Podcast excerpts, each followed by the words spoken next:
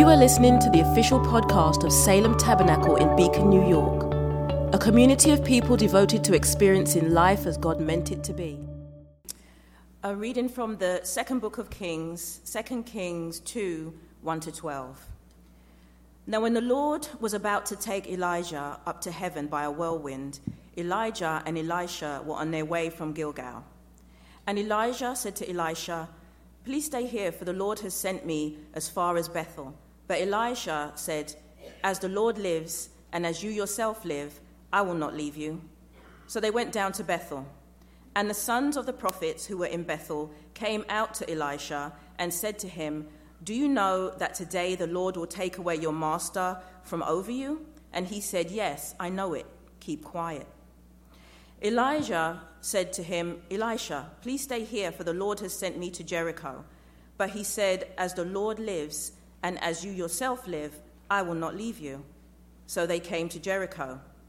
The sons of the prophets who were at Jericho drew near to Elisha and said to him, Do you know that today the Lord will take away your master from over you? And he answered, Yes, I know it. Keep quiet.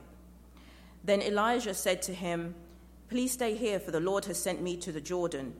But he said, As the Lord lives, and as you yourself live, I will not leave you.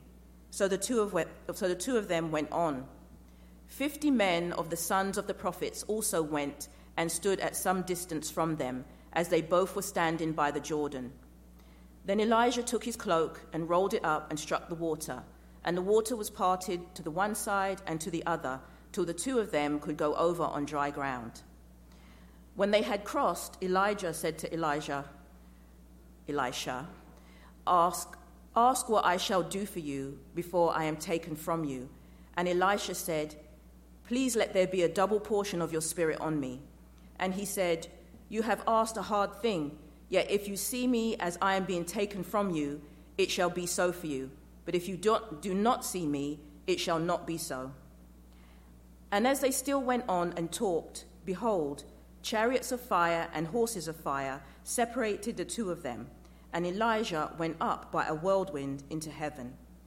And Elisha saw it, and he cried, My father, my father, the chariots of Israel and its horsemen. And he saw him no more.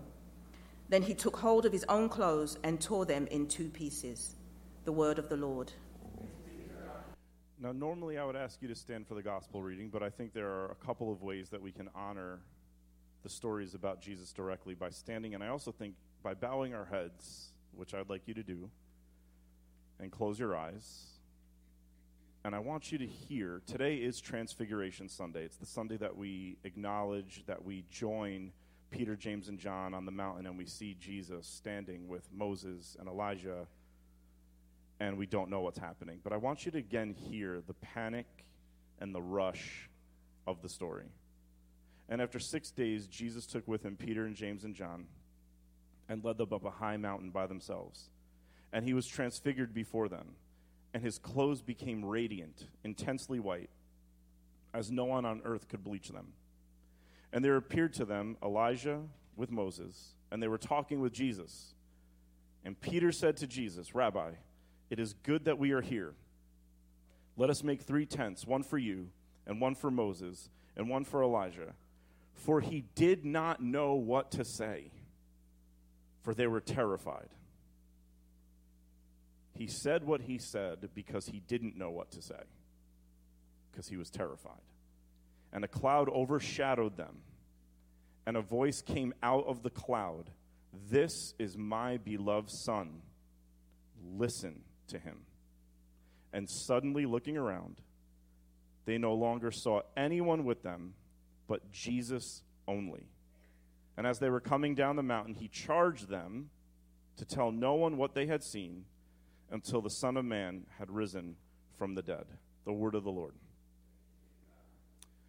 The theme for Lent this year is learning to be a non anxious presence, both inwardly and what we exude when we walk into a room. We're, we're moving towards what it means to be the kind of person where you and I'm going to give a, an analogy about this in a moment, where you might be in a fast paced life that you can't get out of because some of us are just in that. We're in that season, or circumstances have fallen in a way where we don't have time to take a full Sabbath. We don't have time to get up in the morning. We don't have time. Some of us won't do those things. Some of us can't do those things. And everybody in the room knows the Holy Spirit wants to work in your life so that you can be honest with the difference between I can't and I won't. We say I can't very fast. We've been saying I can't since we were like one. Often, what we mean is I won't. However, there are times where we can't because adult life is complicated. But just because we can't slow down on the outside doesn't mean that we have to live a hurried life on the inside. There's a way to move slow. I'm just going to say it now. Thank you. Thank you for getting me to that point. I'm just going to say it now. Today, we're going to hear a lot about Swifties. Everybody know what I'm talking about? It's rather annoying, but it's okay. I mean, I, am a, I'm a Taylor Swift fan. I'm not trying to knock. I know we're on the internet. Please freak out. But I honestly, as I'm thinking about sermons for Sundays, I love steeping myself in pop culture. I don't talk a lot about it from the pulpit, but I know way too much about these things. And I just found it very interesting that everybody is obsessed in our country right now with this person whose last name is Swift. Because I just don't think we all know how to settle down. And I thought it was rather ironic that while people are stalking her jet to figure out if they can figure out who's going to win the Super Bowl because that's sane. Sometimes you just got to call conspiracy theories insane. It is my job to do it, so let me start. It's insane. And while people are literally getting indicted for tapping into the antenna on her jet, and life Super Bowl, Jason Kelce, Travis Kelce, Taylor, like all this stuff is moving so fast. Like I don't it's like tonight there might be a game, but there's going to be all this other stuff in Vegas. Cuz apparently what happens in Vegas no longer stays in Vegas, but it's all over your phone. While all this is spiraling fast and out of control, we'll say swift,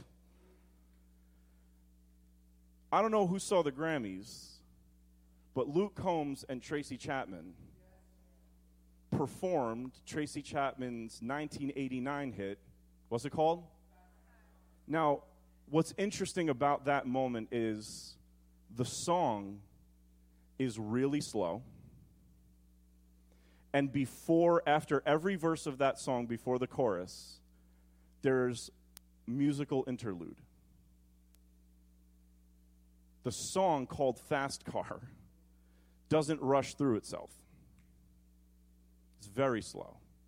And it pauses often. It pauses long enough for the audience to participate. And I just thought it was funny that there's like this idea of swift, and then there's this idea of fast. But just because your life is stuck in a fast paced moment doesn't mean that you have to be fast paced on the inside. The song about Fast Car is a song that is slow and rhythmic and methodical, and it takes its own time. It's not like songs that are popular now, that just are three and a half minutes of nonstop, wall to wall music and lyrics. And I feel like this is what the Lord wants. And I feel like God is funny and He's hilarious. I mean, how many here would say that you have a pretty good sense of humor? You laugh at my jokes, so you definitely have a good sense of humor. I know you do. And I think God sometimes uses things that he loves, like Taylor Swift, like Tracy Chapman, like the Grammys, like the Super Bowl, to point in hilarious ways things that we can learn. Things that we can learn. As Pastor Mark Arstead used to say, read your Bible, have your Bible in the right hand, and have the newspaper in your left hand. They work together often. Because there's a way when we think it's time to slow down, we think, I can't because my life. But I don't think that's what the Bible is talking about when it says slow down first. I think the Bible is saying you don't have to be hurried even though you're in a hurry. You can face the fast paced realities of your life slowly. You could be in a fast car and have that be a Sabbath for you because you're getting away from something damaging, as the song goes. That's what Lent is about. Lent is about the disruption of your mental and emotional algorithms. You're in a groove right now, whether you like it or not. You have habits right now, whether you like it or not. Our goal as parents is not to teach our kids habits, it's to teach them good ones because they, they're habitual from the womb. We all have habits. And Lent is designed not to be a season of self will and effort and to succeed in fasts. It's a season to disrupt the groove, the flow of hurry on the inside and slow us down on the inside so we can be self reflective and so that we can make space for the spring of God to burst forth in our soul. Does that make sense? Richard Foster says it this way The enemy majors in three things noise, hurry, and crowds. Satan majors in three things noise, hurry, and crowds. And I had a little trouble. I read this quote years and years and years ago, and I had a little trouble with the word crowds because I'm like, you know, I, I, crowds are good, right? Like when people, when church is crowded, that's good. And the late Eugene Peterson said, the temptation is to be part of a crowd and not be part of a group. Crowds are just chaotic amounts of people that are not unified. Groups could be large amounts of people but they're unified. They're working in harmony together. There's going to be a crowd tonight at the Super Bowl. Why? Because the stadium will be a house divided against itself. 20% of the people will be rooting for one team, 20% of the people will be rooting for the other team, and 60% of the people will be rooting to make money off of all the bets that they placed. It's going to be a crowd, not a group. Not a group. The enemy majors in noise, hurry, and crowds. Elisha is in a panic. His the, the normal part of his life, and I actually experienced this myself. This those 12 verses are very near and dear to my heart because I actually experienced this in a very literal way when Pastor Mark was moving to Tulsa, Oklahoma. He had discipled me for 10 years up to that point. We had been close for probably 15. And his existence in my life was normative. It's how I handled issues, it's how I prepared to get married, it's how I prepared to fix my financial situation. It's how I prepared to learn to lead people and to and to be patient and kind. And I'm still trying really, really hard. And he's not done. Uh, we're repaired, but we're not healed. You know what I'm saying? And so it was normative to be like, oh, I'm going to call Mark. Oh, I'm going to call Mark. Oh, I'm going to call Mark. Oh, let's see what he has to say. Let's bring him into this situation. And then one day when he's like, I'm leaving, there's this rush, there's this panic, there's this like, what, what's going to happen now? And oh, you're leaving, but now I'm going to be in charge. And it's like, hold on a minute, like, but but what do I do when? And like all of a sudden you're in a gray zone. You're in this you're in between systems and you're stuck. And so i can appreciate i can appreciate elisha trying to stay as close to him as he can for as long as he could. And i can appreciate people saying how do you feel that your master's leaving? And you're like shut up. And you're like i know he's leaving. I'm the first one he told before he told all of you. Did you know he's leaving? Did you know he's leaving? Stop! If i could call fire down from heaven i would do it right now I understand that rush when, when a normal part of your life is shifting and it used to be one way and it's becoming a different way, but you don't know what that difference is going to look like, and you're in that gray zone and it feels nerve wracking. And even if life is slow, you're still hurried on the inside. And even if it's fast, you're still a swifty on the inside. It's just moving. It's moving. I appreciate the level of panic he's feeling. And I feel like all of us are feeling it for various reasons. but we're just trying to push past the opponents, push past the things standing in our way of just surviving. Like, I feel like we're all kind of in a place where we don't even have goals anymore. We just want to be alive at the end of the day. I just want to sleep for five minutes. Whether you got kids keeping you up or your own thoughts keeping you up, which cry as much as a child does in the middle of the night. We just want to get to this place where I could breathe. Peter, he sees Moses and Elijah like they're having a conversation with Jesus. They're talking about the Bible together. I would love to have a cup of coffee and listen to that conversation. And I would like to think I wouldn't have interrupted them. I definitely would have. I think we all know I definitely would have. And Peter's like, here's what we're going to do let's build tabernacles so that we can stay here and never have to leave. Because that's what we do when we're anxious we either try to replicate the past, like we talked about last week, or we try to build something small in the moment and say, I finally have a respite. I finally have a break. Can I just make this last? Like, you might be in a life where you never get to breathe. And then if you get to breathe for five minutes, the first thing the enemy does is tell you it's only going to be five minutes. Wouldn't it be nice if it was 15?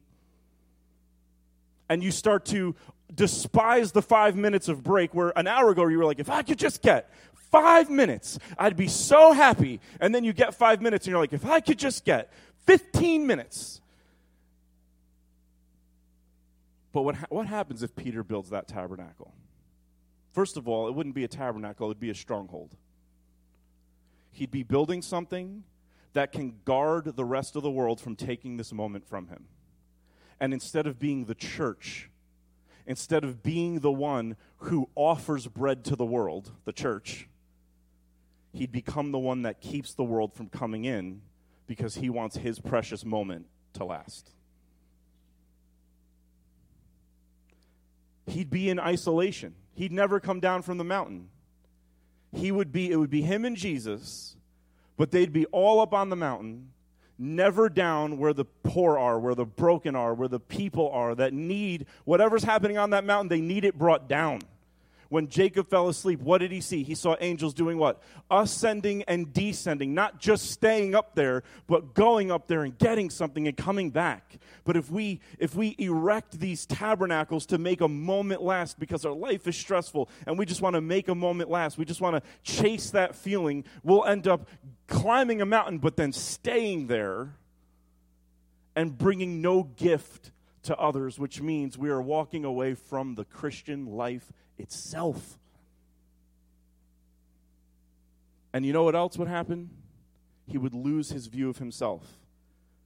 Because one of the reasons why Jesus told Peter not to build a tabernacle was because Peter already was a tabernacle.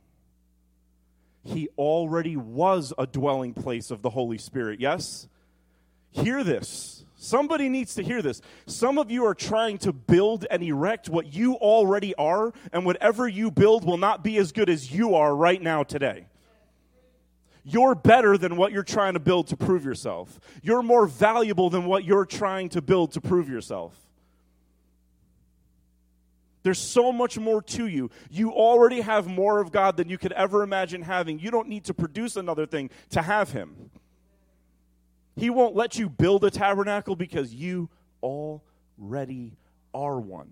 Mistakes, dents, scars, sin, righteousness, and all, you are a tabernacle of the Holy Spirit now. You don't have to build. That's why Satan tried to get Jesus to make bread. Jesus, make what you already are.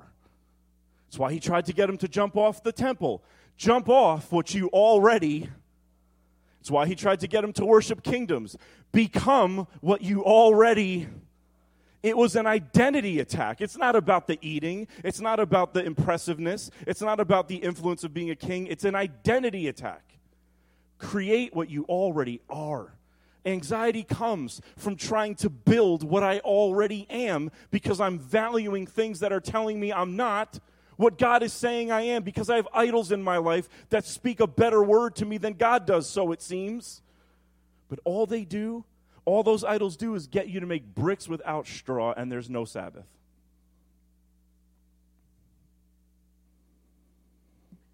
What does Elijah do at the end? Last verse. He tears his clothes.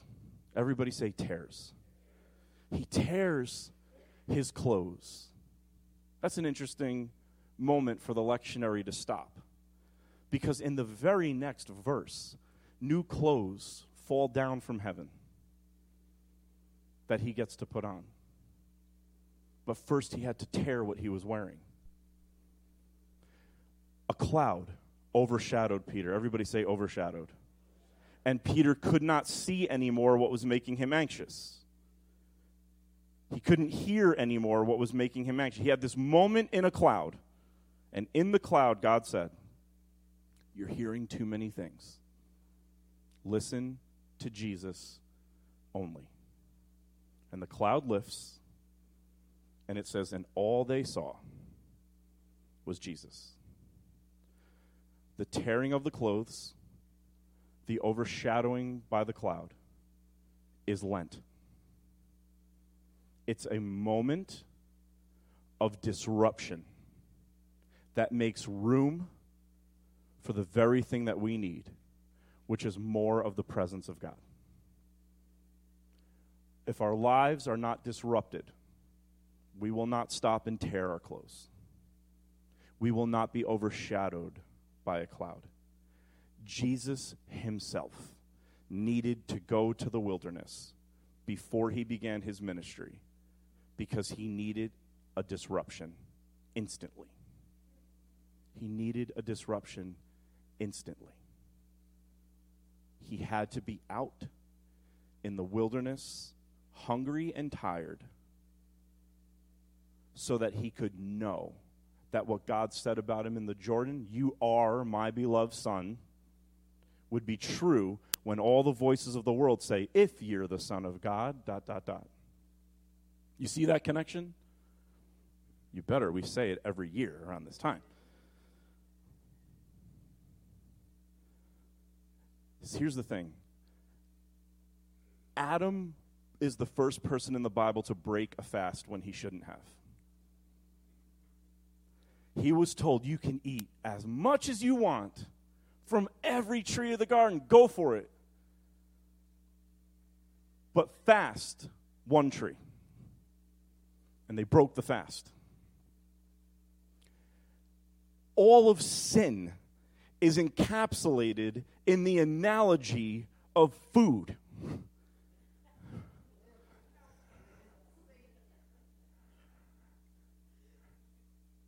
The world is destroyed over a meal.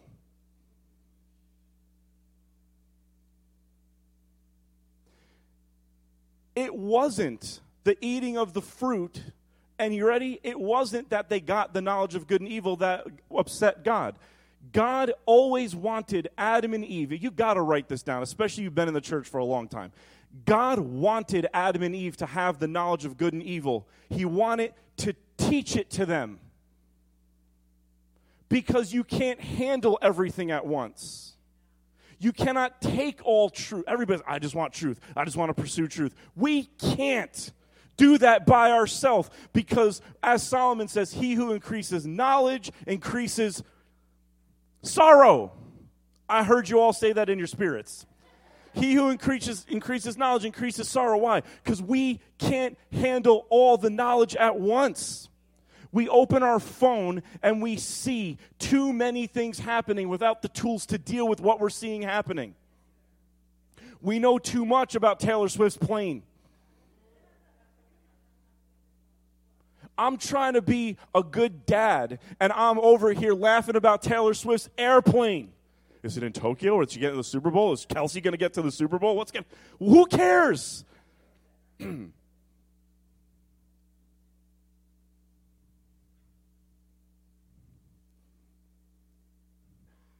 Adam decided to live on material alone. I can make of myself what I want through the material that God has put around me.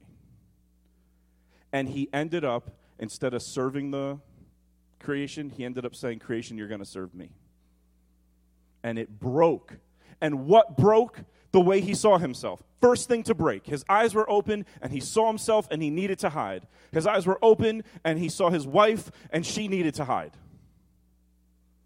And then God comes into the garden. This is important, everyone. Follow me here. He, God comes into the garden. Now, just why are Adam and Eve hiding? Because God is showing up, yes? Does everybody agree that Adam and Eve are hiding because God is showing up? Am I reading that wrong? Would they be hiding if God wasn't showing up? No. They hid because they heard the sound of God walking in the garden, yes? So they sinned, and then what did they hear? The sound of who? They sinned, and then they heard the sound of who?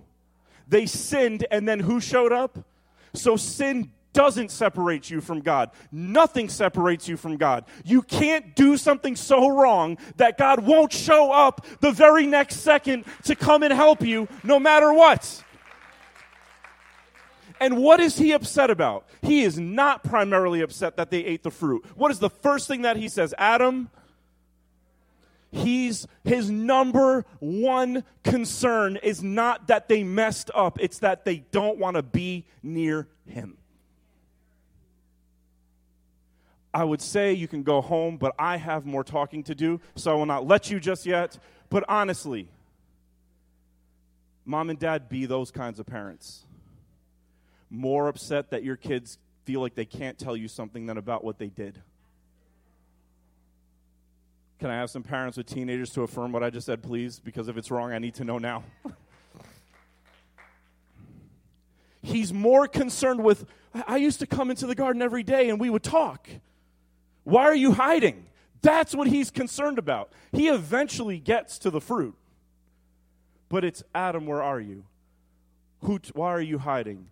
Who told you that you were naked? He, he's concerned about how they are more than what they did. And our 40 days of Lent remind us through disruption, through fasting, through, through tearing our garments, through not through depriving ourselves of something to eat.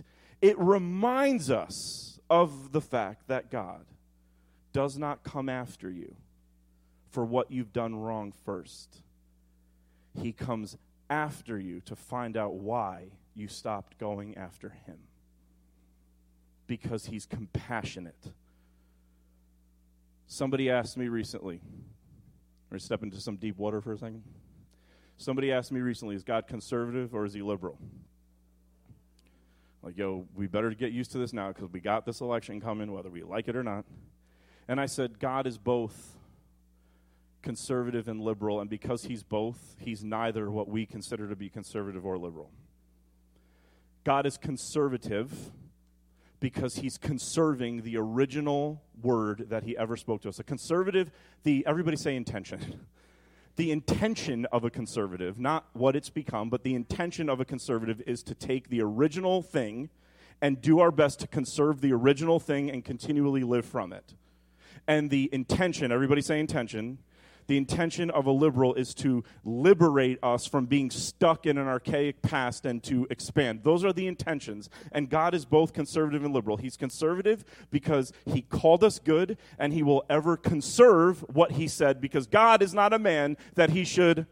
And He's the same yesterday, today, and so if He called us good once, He's always calling us. But He's a liberal because He wants to liberate us from everything that would tell us otherwise. So the question is can God make humanity great again? Yes, He can. Yes, He can. By reminding us that we're still good. Lent shuts the voices down that tell us that we are what we've done. That is maybe the strongest idolatry in all of the Christian church is that we are what we do. If we do well, we're good, and if we do bad, we're bad. We are what the creator of the universe said we were. When he said, Let there be light, there was. And when he said, You are very good, you are still. And our sin is not believing that about ourselves or about each other. So, why do we fast during Lent? We fast because Adam broke a fast and turned the garden into a wilderness. And Jesus went into the wilderness and he began to fast. He began to refuse to eat what Adam bit right away. Jesus fasts. Why? Because Jesus is showing us in the garden that man doesn't live by material alone, but by every word that comes from the mouth of God. What Jesus threw back at Satan wasn't rocks like David or bread like Satan wanted him to do. What Jesus threw at Satan was the word of God. Because what sustains Jesus is the word of God. We fast we fast during Lent not to get stronger in our spiritual disciplines. We don't fast to deprive ourselves because we're pathetic sinners and we deserve it. We fast to tear our algorithm open and disrupt our daily life to make room for the goodness of God to flow into our life and remind us that though he is angry for a moment, his love endures. And God, we're sorry that it has to endure, but it endures forever. And if we don't believe that, then we will treat other people based on what we believe.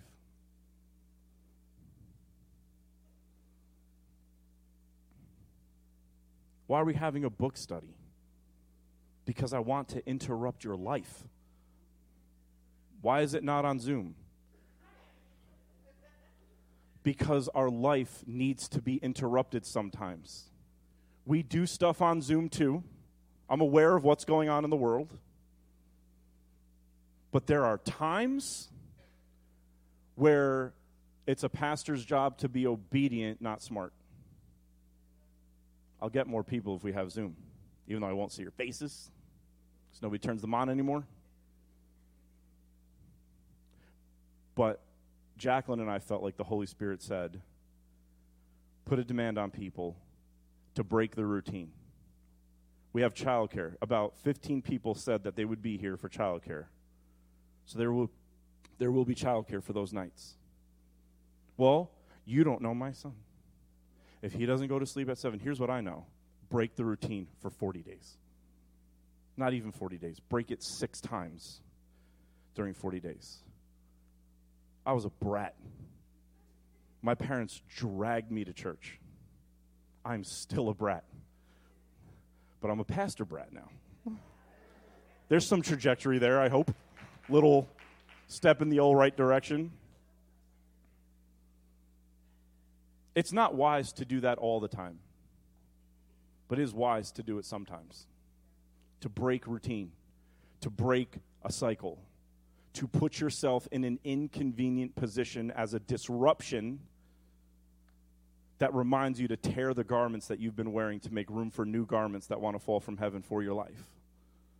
Well, pastor, I work. Here's all I'm asking you to do. I've done I did this. I've had this job for less than 7 years. For the other 18, I'm getting asked to do all these things for the church and I'm, I'm working. I'm flying home driving the speed limit. I'm flying home from Katonah, from White Plains, from Armonk, from Bedford Hills.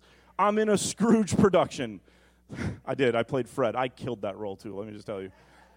I, I, mean, I did. I did er, all these things, and you know what I would do? There would be times I couldn't make it because of work, but you know what I did every time? I asked my boss if I could go. They said yes, I went. They said no, I couldn't. But I said, you know what? I got vacation time. How about I don't use it all for myself? Or let me use it for myself differently. So I burnt some PTO to get to certain things. I asked the Lord to give me favor with my bosses. Help them see and sense something different in me, please, so that I could get to your house and participate for my life and for the life of those that I'll bless by being there. Let's not forget about this stuff. You'd be surprised they might say no to your excursion in Boston and then say yes to Ash Wednesday. That's the Lord. If you can't go, link up with somebody who's going to be there and say, Can we meet during the week so that you can deposit into my life what was deposited into yours? So, to everybody who can be here, on Wednesday nights, eat for two. For you and for anybody else in this church who can't be there that's going to call on your life and hit the button on the water fountain and hope that something can come out for them. If you're here and you know that somebody you know in the church isn't going to be here, connect with them and say, let's read this book together and let's talk about it together. Your amens are overwhelming on that. I can't even think straight. I imagine this is how Patriots fans sounded in 07 at the end of the game. Just.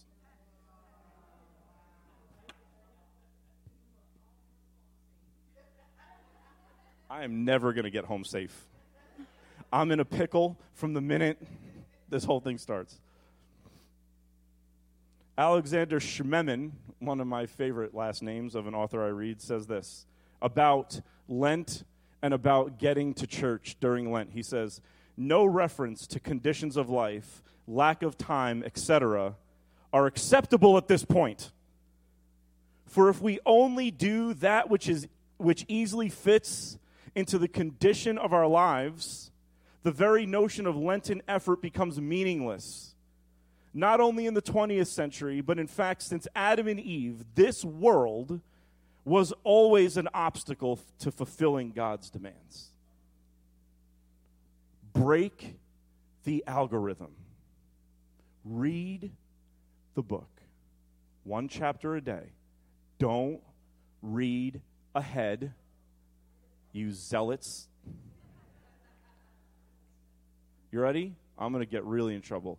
Don't read ahead and be greedy, and don't refuse to read and be slothful.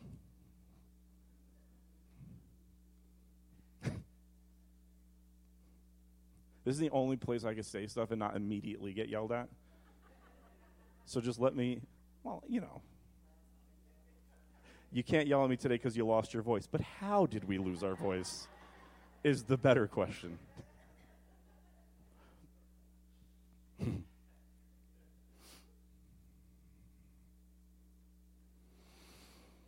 Jesus comes down the mountain with the disciples. Worship team, you can come on up. Jesus comes down the mountain with the disciples, and there is immediately an argument happening, and there's a demon that the disciples can't get out of a person. And what does Jesus say? This kind can only come out through prayer, and there are just certain things that only fasting can create in us the space for.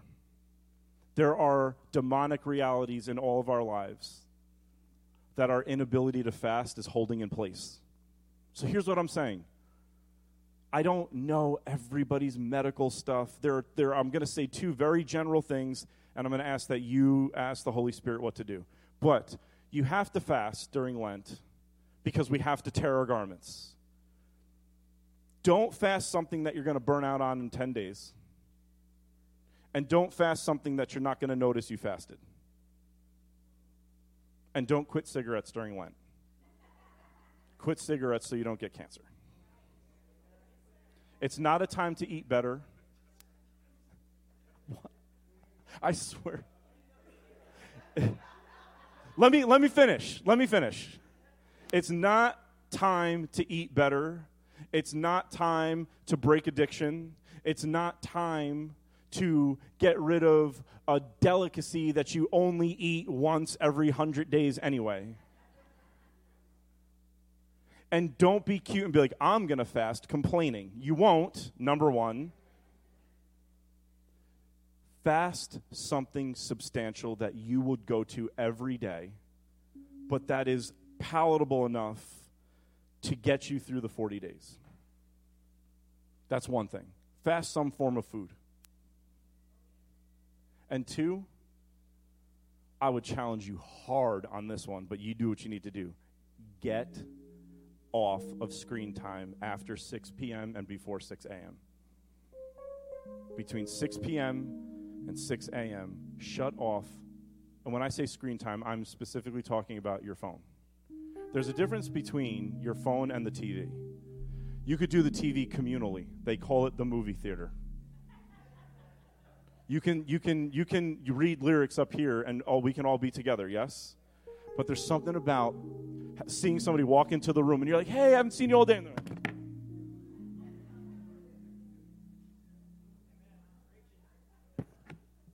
It's annoying, except for when I'm doing it. There's a reason. I, I, I am so, I have the habit of like putting my phone down and being like, Jacqueline, why are you on your phone? I put mine down like 0.5 seconds before she got in there. On your phone. There's something to be said for the fact that, like, when we're watching a show and there's a slightly boring part, that we actually go on our phone while we're watching a show. We just have to fill the space, and it's like tear the garment. Tear the garment.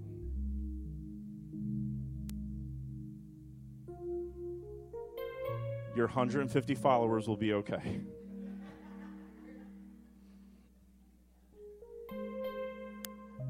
I don't want to see anybody on social media be like, hey, everybody, I'm leaving social media before Lent starts. I just want you to know I'm going to miss you all so much. No. You get one mil, you can do that. You get a million followers, tell them goodbye for a minute. You know what I'm saying?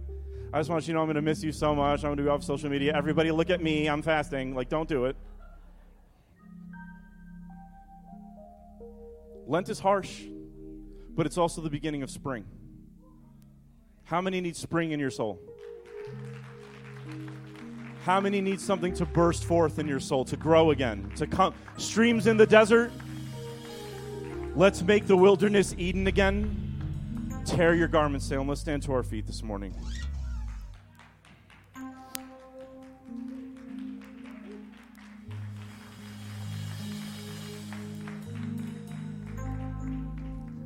The world was destroyed over a meal we should not have eaten. It says they took and they ate. And then at the end of the Bible, Jesus says, Here's how we're going to put the world back together again. And he says, Take and eat. The whole narrative of Scripture swings on two meals the meal that came from the tree we shouldn't have been on and the meal that comes from the mm. tree of life itself, the cross of Jesus, the bread of life. When you fast during Lent, you do not fast on Sundays. You fast for six days. And then on Sunday, listen to me very carefully, kids. On Sundays, you have, everybody say some. Some of what you fasted the other six days. Don't get six days worth of what you fasted in on Sunday.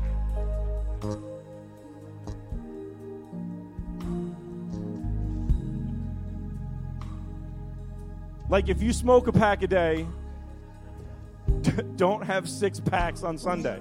This is why you can't fast bad stuff. You fast something good that you will miss, that you're allowed to have. On Sunday, check in with your followers. I'm back. I just want you to know I love you. Have the slice of pizza in the name of Jesus because on Sunday we celebrate the resurrection, we celebrate the return of Christ. And what does Jesus say? The bridegroom will not fast. They will not fast as long as the bridegroom is here, but when he's taken away, then they will fast. On Sunday, we always celebrate Easter. We celebrate the presence of Jesus. Sunday is a feast day no matter what season you're in. So you fast for six days, starting on Wednesday, this Wednesday. Celebrate on Sunday, and then fast for the next six days again. And that gets you right up to Easter Sunday. There will be 40 fasting days by the time you get to Sunday. That's why Lent starts on a Wednesday to make up for the four or five Sundays that you'll be eating. See? Light bulbs. But I want us to fast because it, it'd be good for you. I'm looking at all these individual people. It'd be great for you if your soul is open. But how great will it be for this room if all of our souls are open? And how great would it be for the community around us if, as one body, our soul was open to the goodness of God and we changed and we realized He's a compassionate God and a loving God, how much would the Beacon, the Hudson Valley, and the surrounding area change as we leave here better lovers than we were before Lent? Holy Spirit, I pray that you would descend on this meal behind me and make it for your people the body and blood of Jesus, the food and drink of new and unending life in Him. I pray that you would descend on us and make us for the world the body of Christ. I pray that you would lead us into a proper use of fasting this Lent, that we would fast together, that we would read together, and that we would journey to Easter together more open, more honest, and more ready for an outpouring of your love and your grace all over our life. Thank you that we are weeks away from one kind of spring naturally and another kind of spring spiritually, Father God. In your name, amen. The ushers will release you from the back to the front. Come and receive this morning. Thanks for listening to the Salem Tabernacle podcast. For more information about us, including gathering times and our location, check us out online at salemtabernacle.com.